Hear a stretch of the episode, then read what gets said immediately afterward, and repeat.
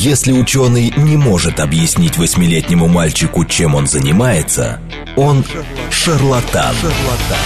В ярком и популярном формате мы знакомим слушателей с интересными фактами из мира науки в программе «Ученый свет». свет. Программа предназначена для лиц старше 16 лет. Здравствуйте! В эфире программа «Ученый свет», в которой мы отвечаем на вопросы об окружающем мире с научной точки зрения. Программу ведут Андрей Бычков и Вера Грибанова. Вера, привет!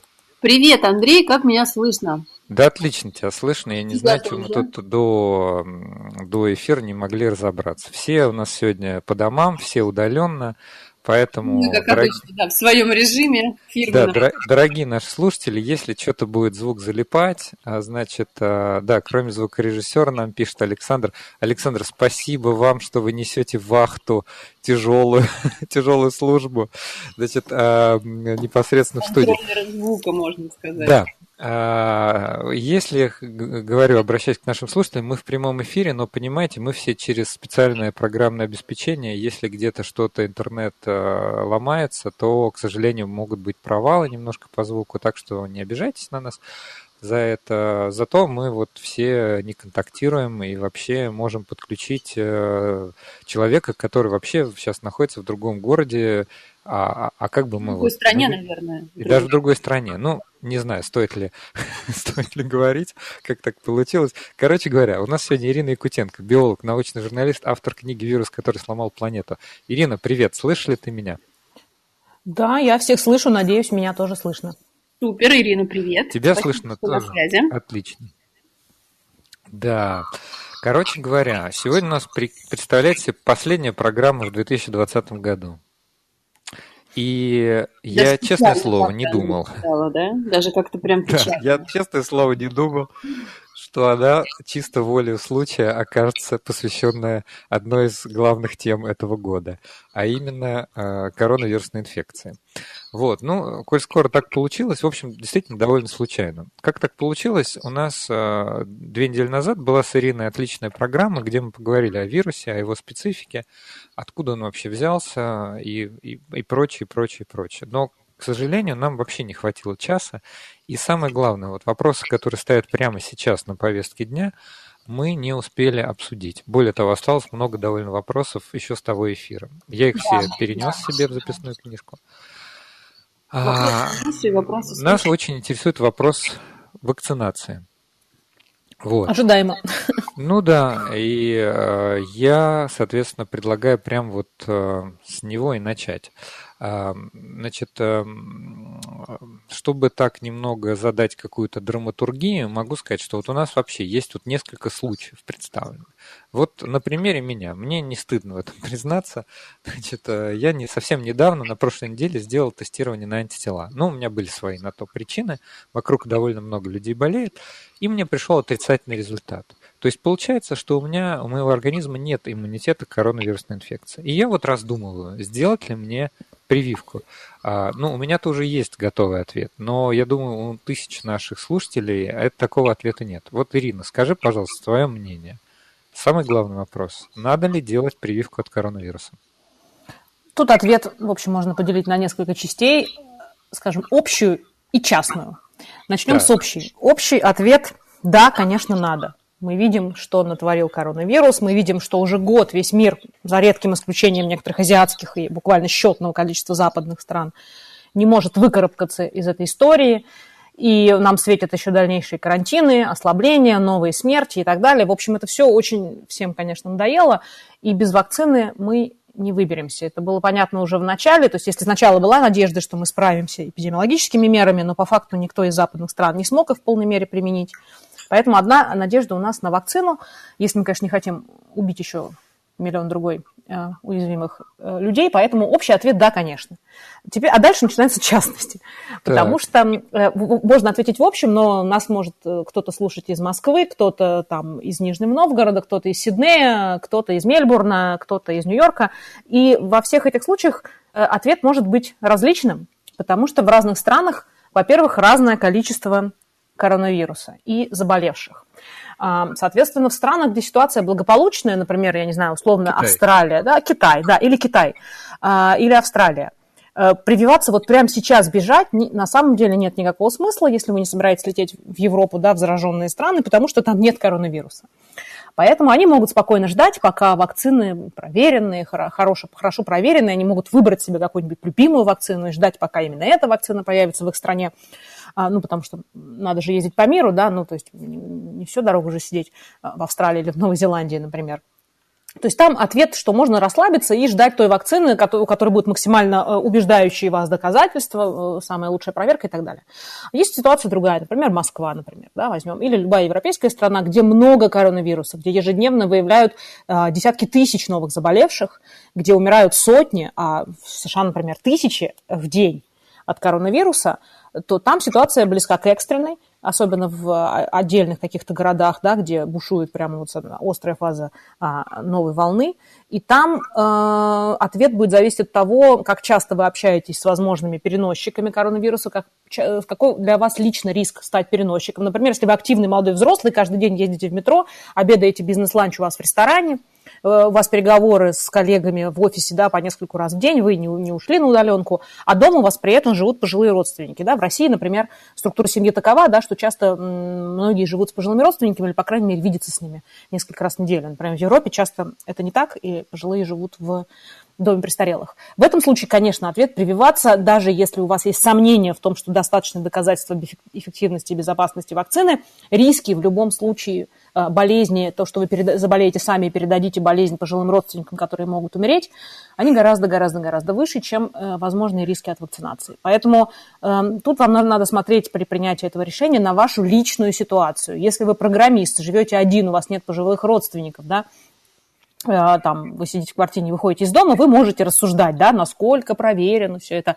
Вот, может быть, я подожду, пока в России появятся какие-то другие вакцины. Э, это одно. Если вы, вот как я уже сказала, молодой, активный взрослый, не особенно соблюдающий меры, но живущий с пожилыми родственниками, наверное, правильно, хорошо и правильно привиться для того, чтобы защитить их от неблагоприятных последствий. Ну что, Ирина, так... сразу вопрос. А что, извини, Андрей, да а что значит хорошо и правильно привиться?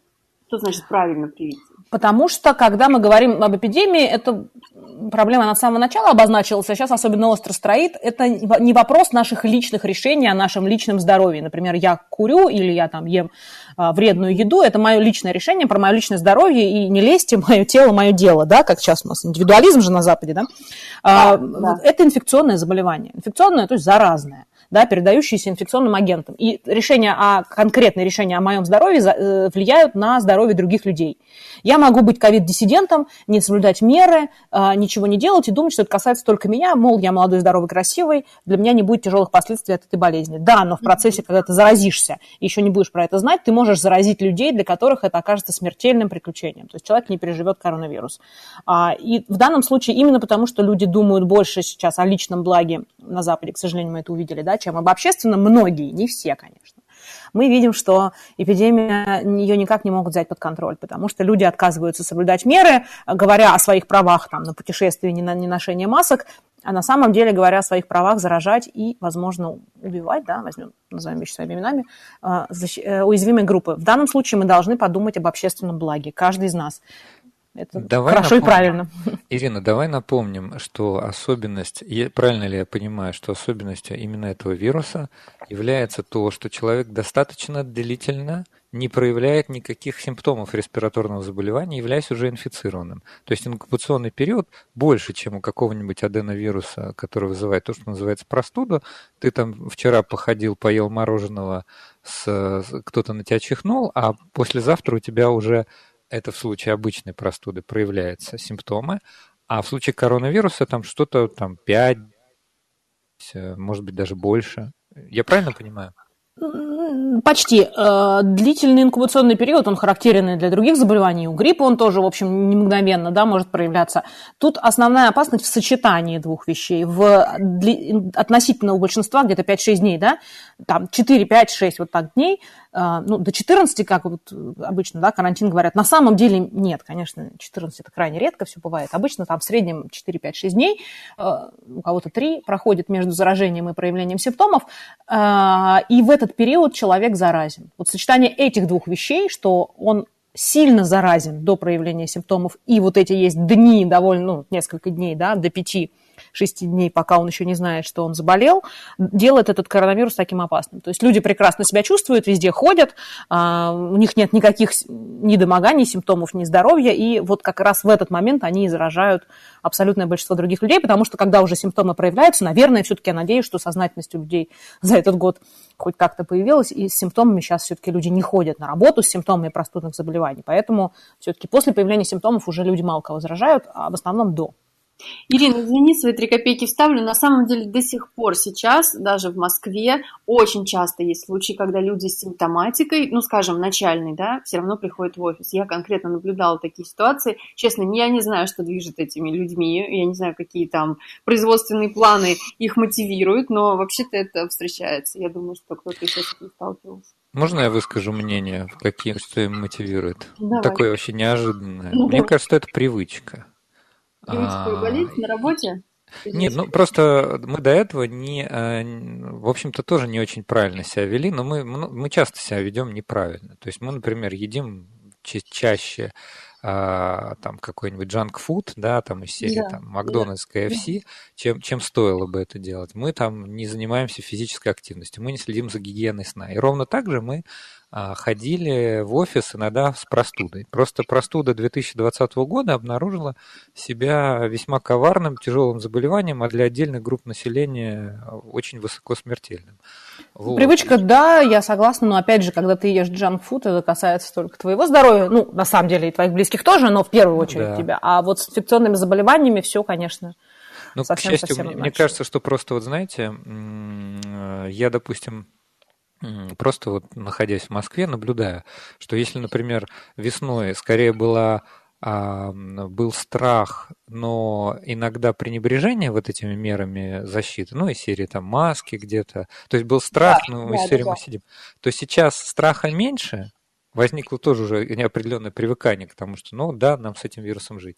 А с другой стороны, ответственность при применении мер увеличилась. Большинство людей ос- осилили такую вещь, как маска, как санитайзер, как там мыть руки, вот, дистанцирование какое-то. Ну вот видите, мы с вами сейчас никуда друг к другу не приехали в гости, говорим с помощью компьютерного ПО. Вот, и я думаю, что со временем, наверное, люди просто, допустим, там в следующем году меньше будет приходить больные. Ну, мне бы хотелось так, по крайней мере, на работу. Мне бы тоже хотелось это увидеть, но я о чем говорю. Сейчас на дворе декабрь, и мы целый год жили в состоянии, когда нам говорят, ну, ребята, сидите дома, и все равно в декабре, получается, уже скоро будет год, как мы живем в ситуации вируса, и я вижу, что все равно люди ходят на работу.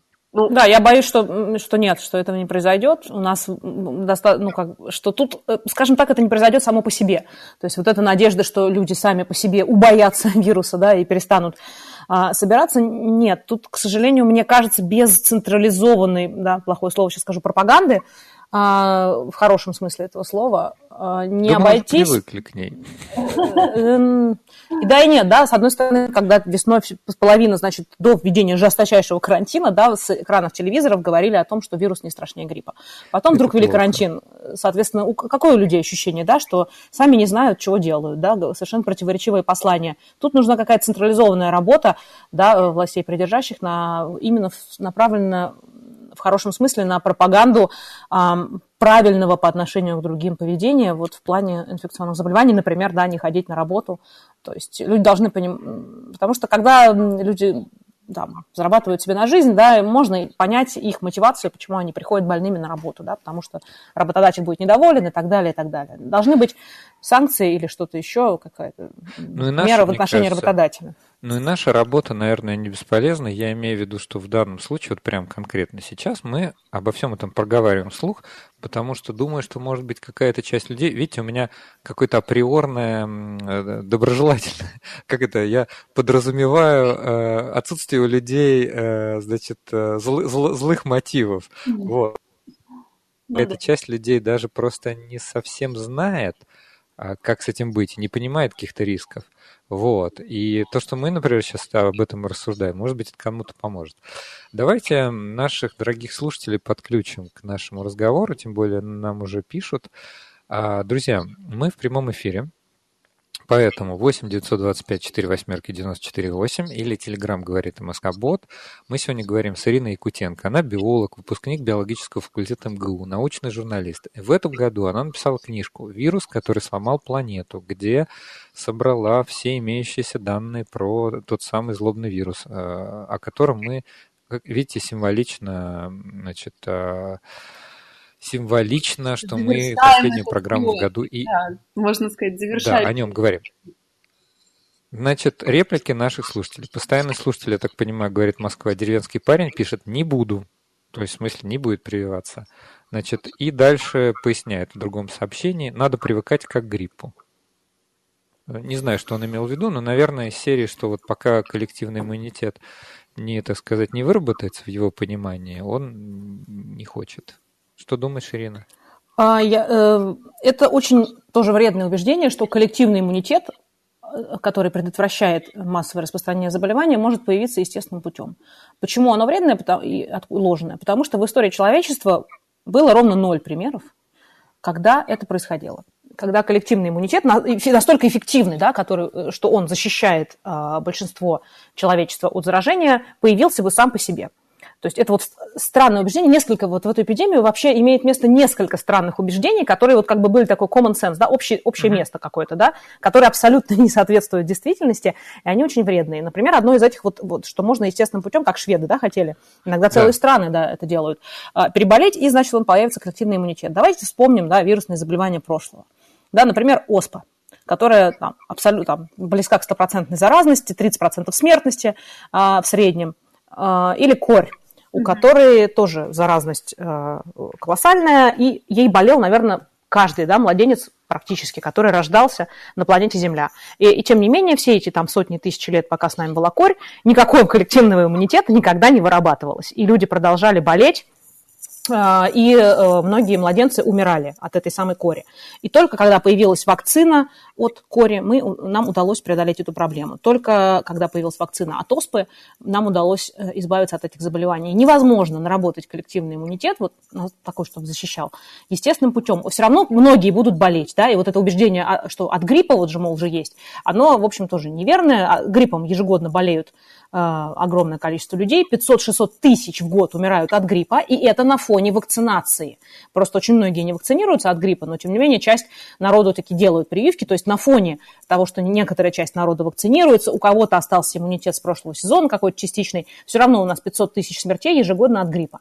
А вот что такое коллективный иммунитет, да, в таком в естественном, квазиестественном э, понимании. У коронавируса смертность гораздо выше, чем от гриппа. Мы видим, да, что за год у нас умерло без, да, там, вот, при том, что были карантинные меры и заразилось гораздо меньше людей, чем могло бы, чем заражается гриппом, например, у нас умерло в три раза больше, да, чем от гриппа. Поэтому... Тебе возражают. Слушайте, Мне возражают, это хорошо. А, а как же испанка? Более миллиона. А Она что испанка? через два года просто исчезла, пишут. Да, унеся с собой э, сколько миллионов человек.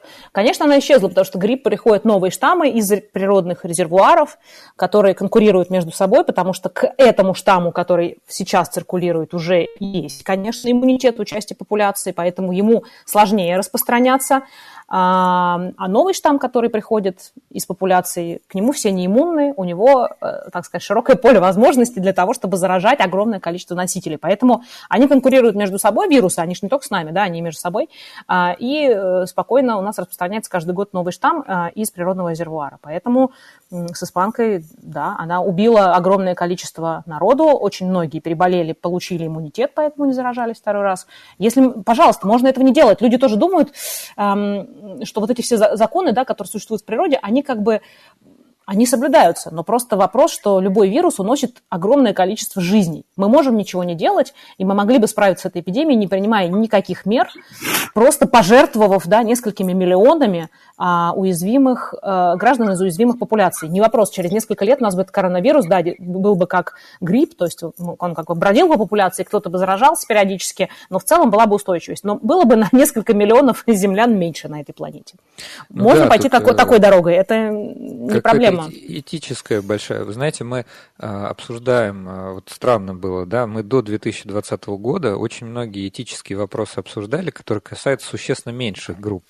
А, то есть, а сейчас речь идет о, прежде всего о наших пожилых людях, и людях, которые имеют хронические заболевания. В их, э, они вообще, они в принципе, тяжело переносят а, эту инфекцию. И mm-hmm. таких гораздо больше. Да, мы это... сейчас о них не говорим. Это не только этика, это вопрос баланса. То есть люди, вот это какое-то такое общее убеждение, да, вот мне кажется, это из той же серии, что вот химия плохо, био... вот все натуральное хорошо, делать как в природе делают э, хорошо, да, вот эти все палеодиеты, типа как делали наши предки. Ну, это называется натуралистическая а, ошибка. Именно так, да, люди забывают, что это все было хорошо, но до изобретения там вакцин, лекарств и так далее, а, там умирало больше половины рожденных детей, люди в среднем там редко переживали там порог в 45-50 лет. Баланс с вирусом можно установить естественным путем, но ценой э, смертей огромного количества людей. То есть э, как в природе, а баланс он может быть, но природа не делает, э, она не выделяет какой-то вид. Да? Баланс устанавливается за счет того, что прорежается э, количество э, особей этого вида. Если мы хотим такой баланс, ну, пожалуйста, если не будете прививаться, не будете соблюдать меры, мы вполне можем его достичь. А вот мы это... начали уже говорить про уязвимые группы. Давайте еще раз повторим, кто эти уязвимые группы и э, о ком мы вообще говорим, кто под э, большим риском, больше других людей. Да, уязвимые группы, на самом деле, мы их э, выявили а, в самом начале этой эпидемии, и с тех пор они на самом деле не поменялись. Это прежде всего пожилые, то есть в разных странах этот возраст начинается с разного порога, зависит от общего состояния ну, здравоохранения. Ну, ну условно, 60-65 плюс. Да? Mm-hmm. Это основная группа риска. Плюс к ним идут люди моложе, у которых есть э, раз, разного рода сопутствующие заболевания. В первую очередь это сердечно-сосудистые заболевания, диабет и ожирение, а, хронические легочные заболевания, например, хобл, да, а, и... Хроническая обструктивная болезнь. Да, абсолютно верно. Да, э, это вот ну, там есть еще другие группы риска, но уже там минорные, да, это основные группы риска. Почему именно они, мы не очень хорошо понимаем, вероятно, то есть несколько соображений. Во-первых, у пожилых, да, уже не так хорошо работает иммунная система, э, там могут быть всякие сбои. Плюс вот эти, к старости накапливается, да, у большинства людей то или иное количество вот этих самых хронических заболеваний, э, которые работают, так сказать, в ту же сторону, что и патогенез коронавируса. Основной патогенез коронавируса связан с сосудистой патологией, с тем, что скапливается даже в самых мелких сосудах тромбы, а, которые ухудшают кровоснабжение органов, которые, это что само по себе, конечно, очень вредно и опасно. И, кроме того, они могут отрываться и закупоривать разные важные сосуды, питающие, крупные, питающие важные органы, там, легкие, мозг, сердце, да, а, что приводит к смертям да, от например, легочной болезни. У пожилых все это как бы накапливается. Но если вы молодой и у вас это есть, то вы тоже в группе риска. Хорошо, Ирин, э, у нас где-то минутка до новостей. Я сейчас подытожу немножко и скажу. Э, очень много приходит вопросов про тех, кто... Э, я вижу ваши вопросы, друзья. Вадим вот пишет 05 91 про если уже болели и есть какие-то разные количества антител. Вот в таком случае. Мы это обсудим во второй половине обязательно. А, и вообще все комментарии, я предлагаю сегодня на них ответить, чтобы был какой-то интерактив. А, значит, эм, напомню нашим слушателям, что у нас в гостях Ирина Якутенко, она биолог, научный журналист, и она написала книжку «Вирус, который сломал планету», как раз тому самому пресловутому вирусу. Значит, все координаты у нас работают. СМС номер 8 925 4 восьмерки 94 8 или Telegram говорит о Москобот. А в перерыве на новости вы тоже можете присылать свои вопросы. Мы их все читаем, смотрим. Просто ну, не хочется прерывать Ирину, дать какое-то вам общее... Мне кажется, на многие вопросы мы уже ответили. А поэтому слушайте нас после новостей. В ярком и популярном формате мы знакомим слушателей с интересными фактами из мира науки в программе «Ученый свет». свет. Здравствуйте, в эфире программа «Ученый свет», в которой мы отвечаем на вопросы об окружающем мире с научной точки зрения. Меня зовут Андрей Бычков, я автор и ведущий этой программы. Сегодня, как обычно, со мной в студии Вера Грибанова. Правда, ну, правда, нас... не в студии, да? Да, правда, студия у нас такая, как это, знаете, бывает распределенные сейчас технологии, распределенные вычисления, когда разные сервера в разных да. местах. Вот у нас примерно такая же студия, распределенная. У нас звукорежиссер сидит э, непосредственно на радиостанции, а мы с Верой вообще из дома все. Вот. Ну, в смысле, из домов своих, да. да. Вот, поэтому немножко со звуком бывают накладочки, но не это самое, не... А, вот, хорошие вопросы стали приходить, да и до этого тоже были отличные. Короче, нам все на, на все надо... Так, что-то какой-то звук плохой пошел. Кто, Нет, кто... это, наверное, от меня. Все хорошо. Я сделала погромче, чтобы не пропустить хорошие правильные вопросы. Хороший правильный вопрос. Не, вопросов много приходит. Я просто не знаю, как их все а, объединить, потому что они некоторые очень частные а и очень разные. Короче, у нас в гостях Ирина Якутенко, биолог, научный журналист, автор книги «Вирус, который сломал планету». Ирина, привет еще раз. Ирина, привет.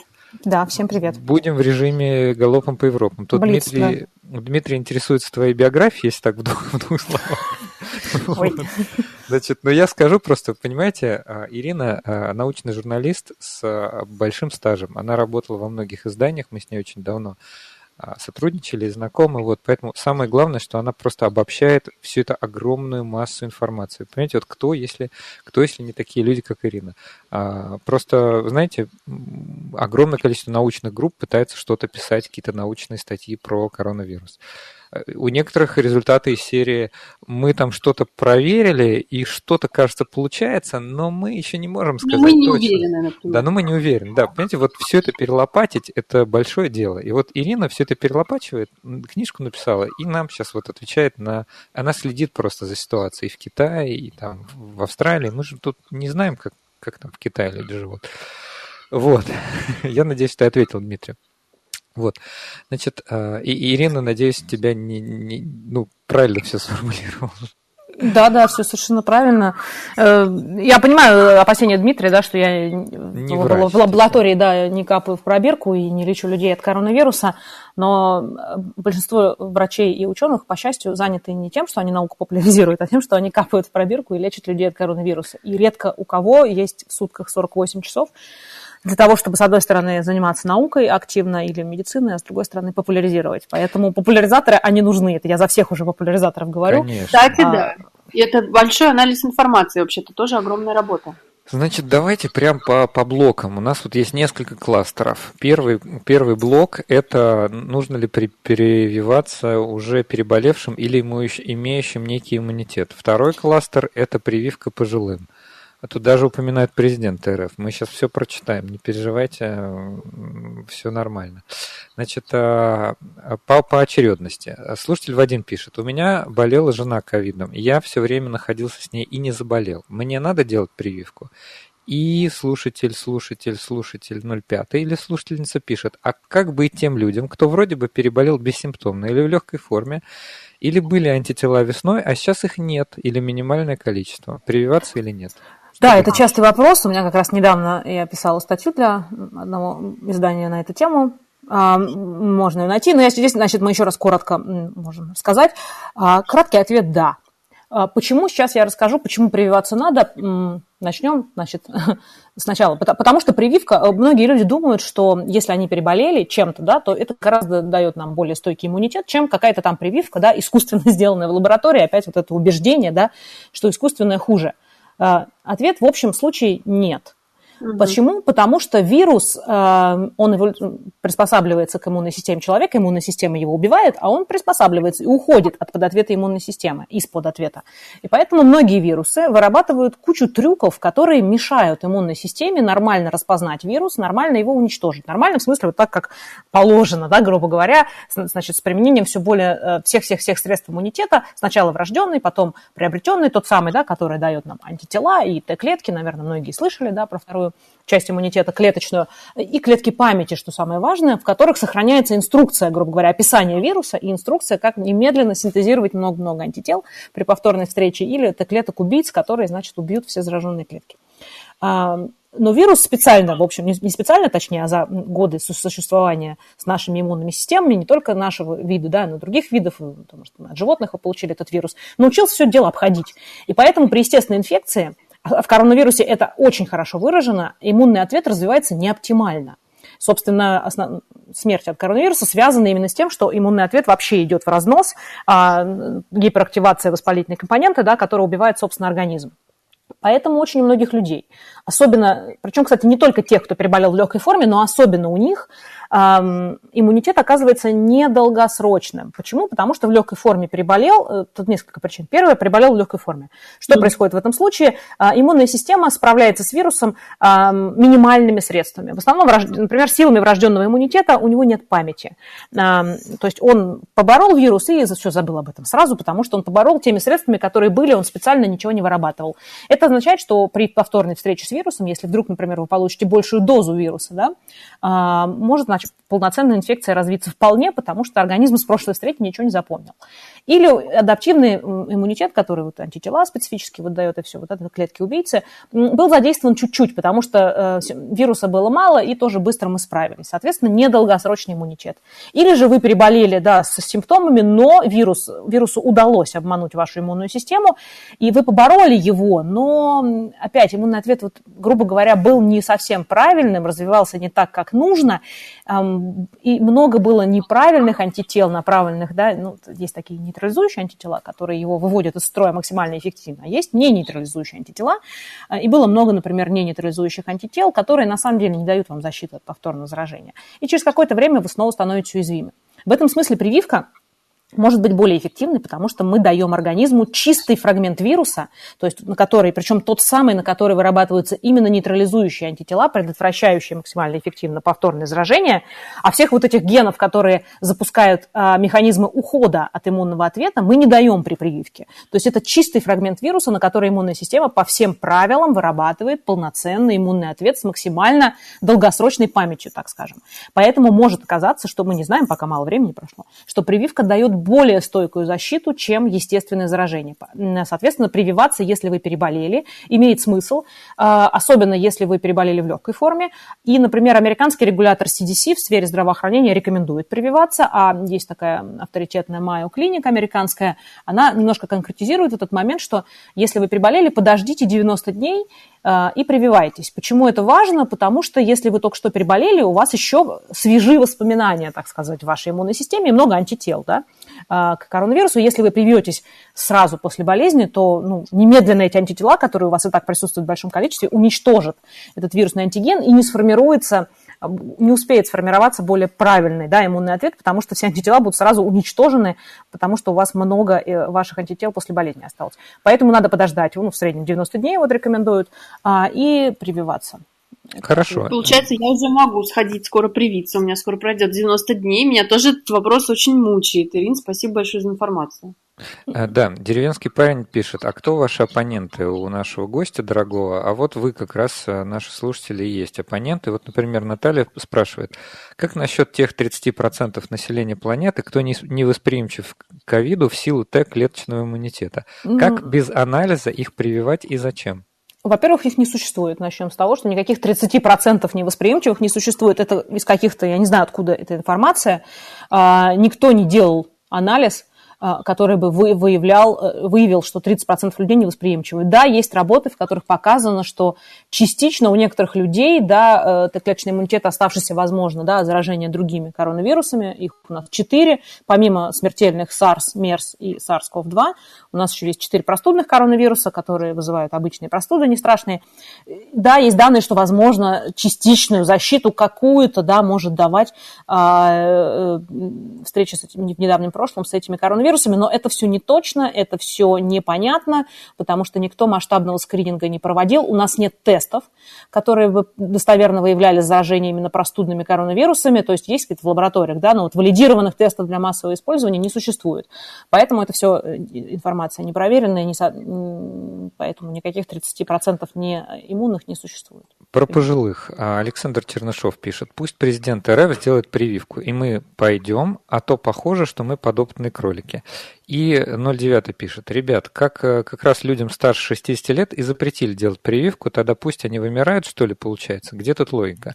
Да, Я это очень странная история, но только что вот в новостях была вот. новость, что да, сегодня как раз... Раз... Да, да, потому что это очень странно было, что не делали прививки спутником пожилым, это основная уязвимая группа. Там на самом деле какая-то странная история, потому что вроде как в клинической фазе, в третьей, должны были пожилые быть, но при этом сообщал нам, да, министр здравоохранения и другие чиновники, что фаза с пожилыми клинических испытаний начата только в конце сентября, в октябре, да, то есть там какая-то непонятная была история. сентября они начали. Ну вот да, то есть, а при этом они должны были быть в общей да. клетке тоже, то есть что-то странное, но вот теперь, вот буквально сегодня, да, информация, сегодня. что вот, да, сегодня, что По-моему, директор Гамалея. Да, по-моему, то ли Гинзбург, то ли Мурашко это сказал, э, что, в общем, все, этот вопрос как бы отпал, потому что это, конечно, основная группа, было очень странно, что их нет. Надеюсь, что эм, это заявление основано по итогам действительно результатов клинических испытаний, и тут дело даже не столько в безопасности, многие боятся, да, прививка, что она какая-то страшно опасная. Это не так, прививки, они не страшно опасные, это довольно безопасный, в общем, препарат. Вопрос эффективности. Для пожилых часто нужно больше дозы, потому что у них плохо работает иммунитет уже, да, э, мы говорили об этом, и стандартных доз им бывает, что не хватает, поэтому бывает так, что пожилым вакцину нужно давать в большей дозировке. Но здесь вроде как говорят, что стандартной дозировки хватает.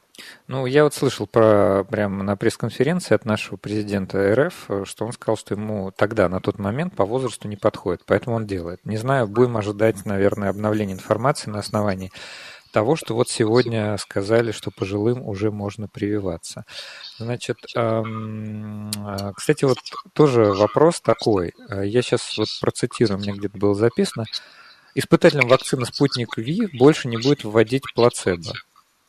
А, вот несколько дней назад проскочила такая новость, и сразу всех взбудоражила. Это, я так понимаю, не очень хорошая история. Да, это не очень хорошая история, и тут как бы она давно намечалась, и тут как бы следствие комплексных проблем, да, вообще в целом в здравоохранении, да, а, тут надо немножко поговорить, да, что это такое, что клинические испытания для того, чтобы понять, эффективен препарат или нет, проводят клинические испытания, которые очень грубо можно свести к простой схеме. Берут людей, делят их, там, скажем, на равные части. Но в нашем случае не на равные части, а четверть и три четверти. Три четверти получают препарат, четверть получает плацебо, пустышку, ну, физраствор, грубо говоря, в данном случае. Они могут быть разные, но в случае спутника, да, это был физраствор.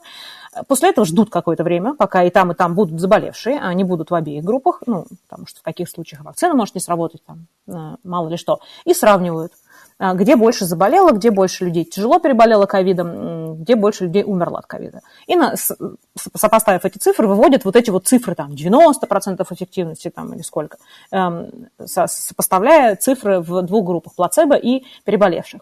Что происходило в случае э, спутника ВИ? А, в России она такая в этом смысле уникальная страна. Например, нигде в Европе вы так просто не пойдете не сдадите антитела. Это делают довольно мало где, довольно дорого это все стоит. И не такой большой выбор а, разных тест-систем, а, поэтому обычно это сложно все сделать. В России это все очень хорошо развито, это, в общем, хорошо, с одной стороны. Да. Но с другой стороны, очень многие люди, которые участвовали в испытаниях спутника, через какое-то время, ну, через три недели положено, шли и сдавали на антитела и узнавали, что они получили, плацебо или вакцину. Uh-huh. А, и там некое такое народное исследование. В общем, специалисты сразу говорили, что это очень-очень плохо, потому что если вы знаете, что вы получили, вы меняете свое поведение, соответственно, вам, вас по-хорошему надо исключать из исследования. Потому что если вы знаете, что вы получили вакцину, вы, грубо говоря, можете перестать, да, например, там, соблюдать меры и будете заражаться, да, чем будете искажать данные, потому что большинство людей, например, так себя не ведет. Или наоборот, вы узнали, что получили плацебо и вообще сидите дома и никуда не выходите. Но, как выяснилось, в России люди, получившие плацебо, стали вести себя иначе. Они не стали сидеть дома, да, и никуда не выходить, тем самым, опять же, искажая цифры, да, потому что они меньше подвергаются воздействию коронавируса. А они, они стали приходить в прививочные центры, говорить, что они никаких, никаких испытаний не принимали участие и получали прививку. Прекрасно. А, да.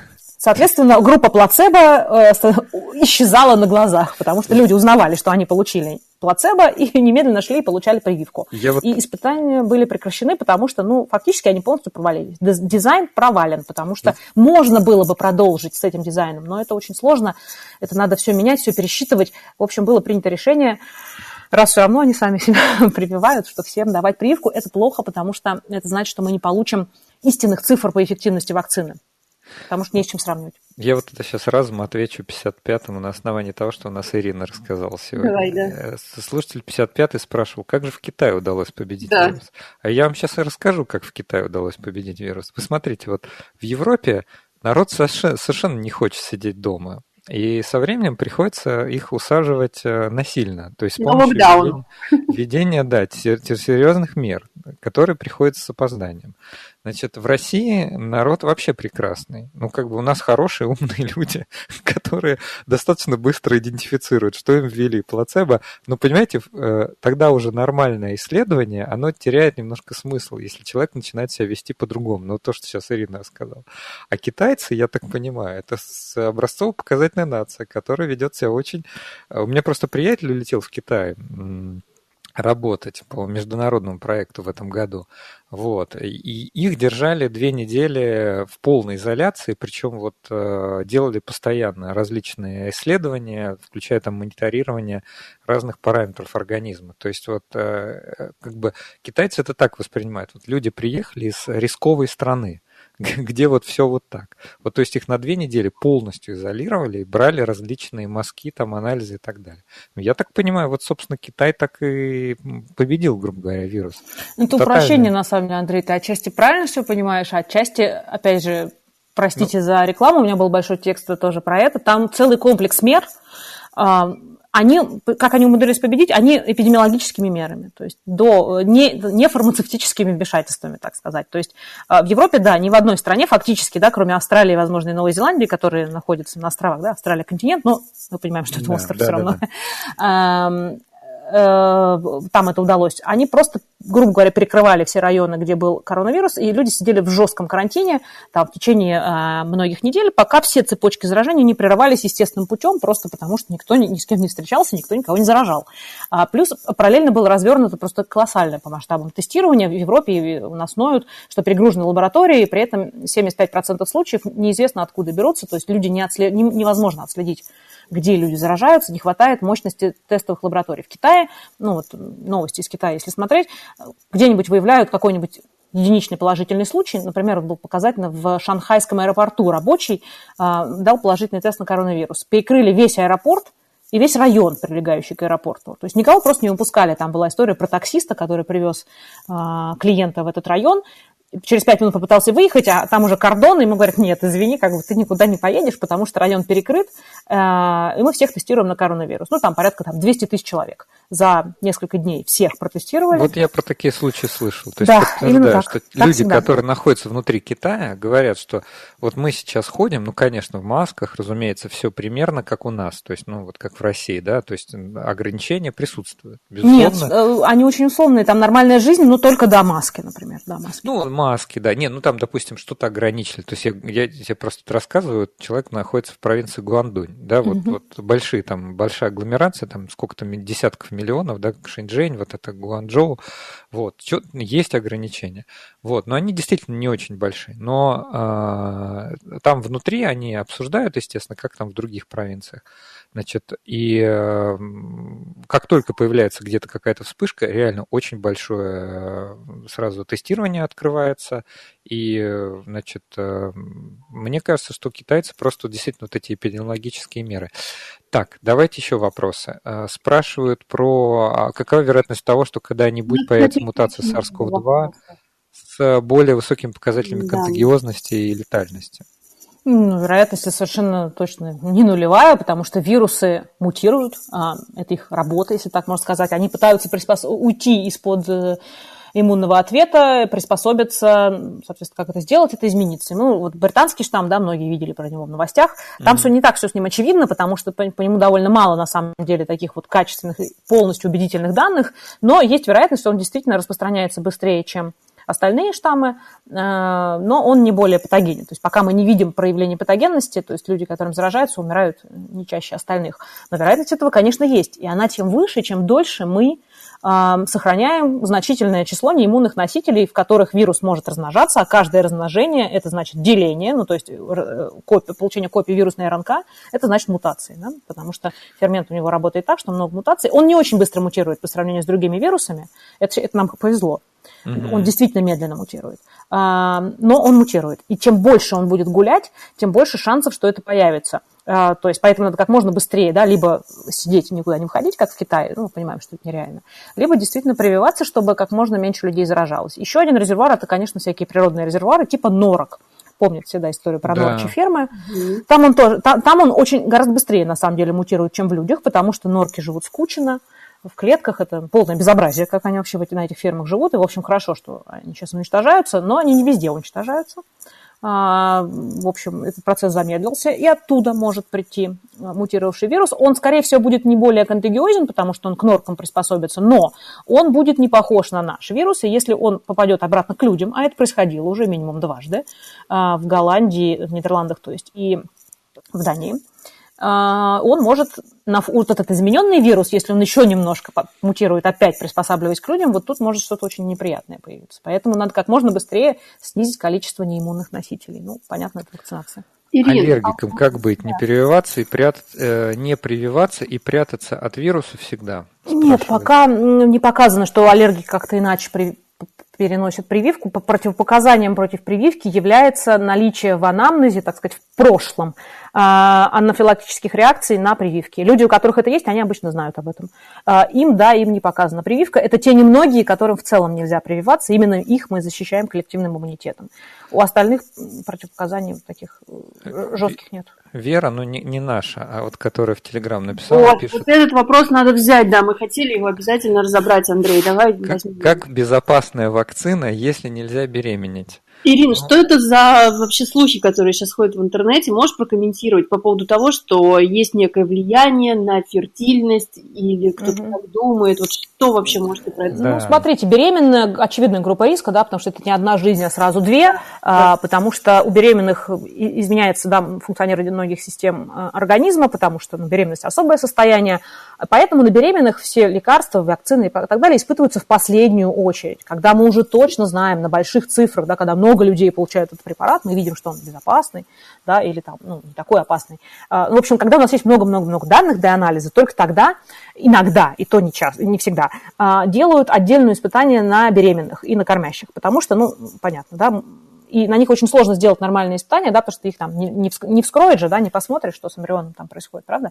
А, то есть надо ждать, пока родится, там, чтобы оценивать долгосрочные последствия. Поэтому их всегда оставляют как бы самую-самую последнюю очередь, а, и поэтому вот эти вот э, в лекарствах, да, иногда препаратом вы видите беременным противопоказания, беременность, да, и кормление грудью. Талидомидом, да. Талидомидом. А, это не, не всегда потому, что препарат опасен, это чаще всего потому, что у нас нет данных потому что на беременных не проводили испытания. То же самое и здесь, вот эта вот рекомендация а, э, не беременеть какое-то время, это предосторожность. У нас нет никаких данных, то есть, опять же, простите за третий раз рекламу, текст про это у меня тоже был, как э, это все влияет на беременных, э, заражение коронавирусом влияет, но совсем не так сильно, как многие боятся. С прививкой совершенно непонятно. Поэтому беременных просто на них не, не, сложно проводить испытания, поэтому на самом деле, если вы не прививаетесь, вы подводите под монастырь беременных, потому что а, им, да, им нельзя прививаться. Пока не было испытаний, и, и я боюсь, очень не скоро будут испытания на беременных, именно поэтому рекомендация не беременеть, потому что, а мы не знаем. Скорее всего, ничего не будет. Ну, а кто его знает, да, все-таки слишком высока ответственность, две жизни. Ну, да. Вот. Ирина, я тебя правильно понимаю, что лучше, например, если я, я например, не переболевшая... У нас есть еще меньше минуты. Да, лучше я переболею, да, чем, ну, там, и забеременею, чем я привьюсь и забеременею. Нет, конечно, нет, конечно. Риски болезни несопоставимо а. выше. От болезни может умереть любой. Дети, молодые взрослые. Была недавно статья в Джама, что молодые взрослые замечательно, извините, конечно, это звучит не очень, умирают от коронавируса в большом количестве. То есть, хотя они не являются основной группой риска, для них это заболевание тоже может иметь очень тяжелые негативные последствия. Есть э, постковидный синдром, который очень портит жизнь, поэтому, конечно, нет. Риск заболевания всегда выше, чем э, теоретические риски от прививки. Ирина, спасибо тебе большое за ответы. Надеюсь, кому-то мы помогли. Если э, нужна дополнительная информация, ее много, но вот в частности Ирина очень много на эту тему пишет в своем фейсбуке. У нас в гостях была Ирина Якутенко, биолог, научный журналист, автор книги «Вирус, который сломал планету». А услышимся-то мы, наверное, уже теперь в новом году. Всем спасибо и всем пока.